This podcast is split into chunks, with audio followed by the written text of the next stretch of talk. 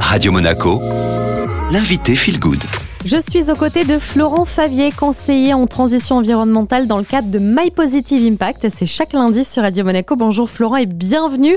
Aujourd'hui, vous allez zoomer sur le nudge ou comment faire agir sans le dire. Alors, qu'est-ce que c'est vraiment le nudge, Florent? On pourrait traduire le nudge par coup de pouce en français. C'est une technique qui s'appuie sur la tendance de notre cerveau à induire chez nous certains comportements sans même que nous en soyons conscients, et ceci en fonction des situations. Pour illustrer cela, je vais prendre l'exemple le plus connu du nudge, vous allez voir, vous allez comprendre tout de suite, c'est celui des urinoirs de l'aéroport d'Amsterdam. Quelqu'un a eu un jour l'idée de dessiner une fausse mouche au fond des urinoirs pour hommes. Sans même en être conscient, le mâle de l'espèce humaine va viser de songer cette cible avec un résultat étonnant, la quantité de détergent utilisé pour nettoyer les toilettes pour hommes dans cet aéroport a été réduite de 80%. C'est en effet euh, l'exemple le plus euh, frappant euh, pour assimiler ce qu'est un nudge. Est-ce que aux quatre coins du monde, on a d'autres exemples peut-être de nudge, Florent? Alors certains cendriers publics, par exemple, permettent aux fumeurs de voter entre deux joueurs de tennis ou deux destinations touristiques en mettant leur mégot dans le trou de leur choix, dans un cendrier qui possède deux compartiments transparents. Donc le compartiment le plus rempli gagne.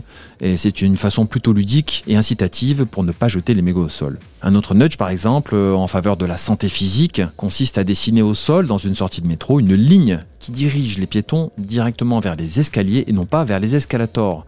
Un autre nudge qui vient des USA consiste à valoriser anonymement sur votre facture d'électricité celui de vos voisins qui est le plus économe en énergie afin de susciter une réaction un peu normale, un peu naturelle de, compétition.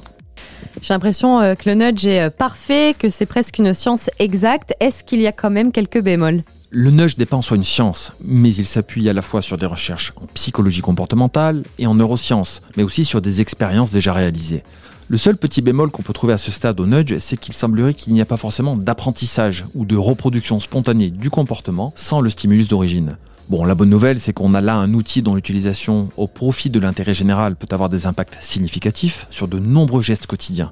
Reste à inciter les pouvoirs publics, mais aussi les entreprises, à s'en emparer plus systématiquement. Merci beaucoup Florent. Alors si vous avez envie de réécouter cette interview euh, qui euh, zoomait sur le nudge ou de la faire découvrir euh, à vos amis, eh bien n'hésitez pas à vous rendre sur Spotify, Deezer ou encore Apple Podcasts. Vous tapez tout simplement Radio Monaco.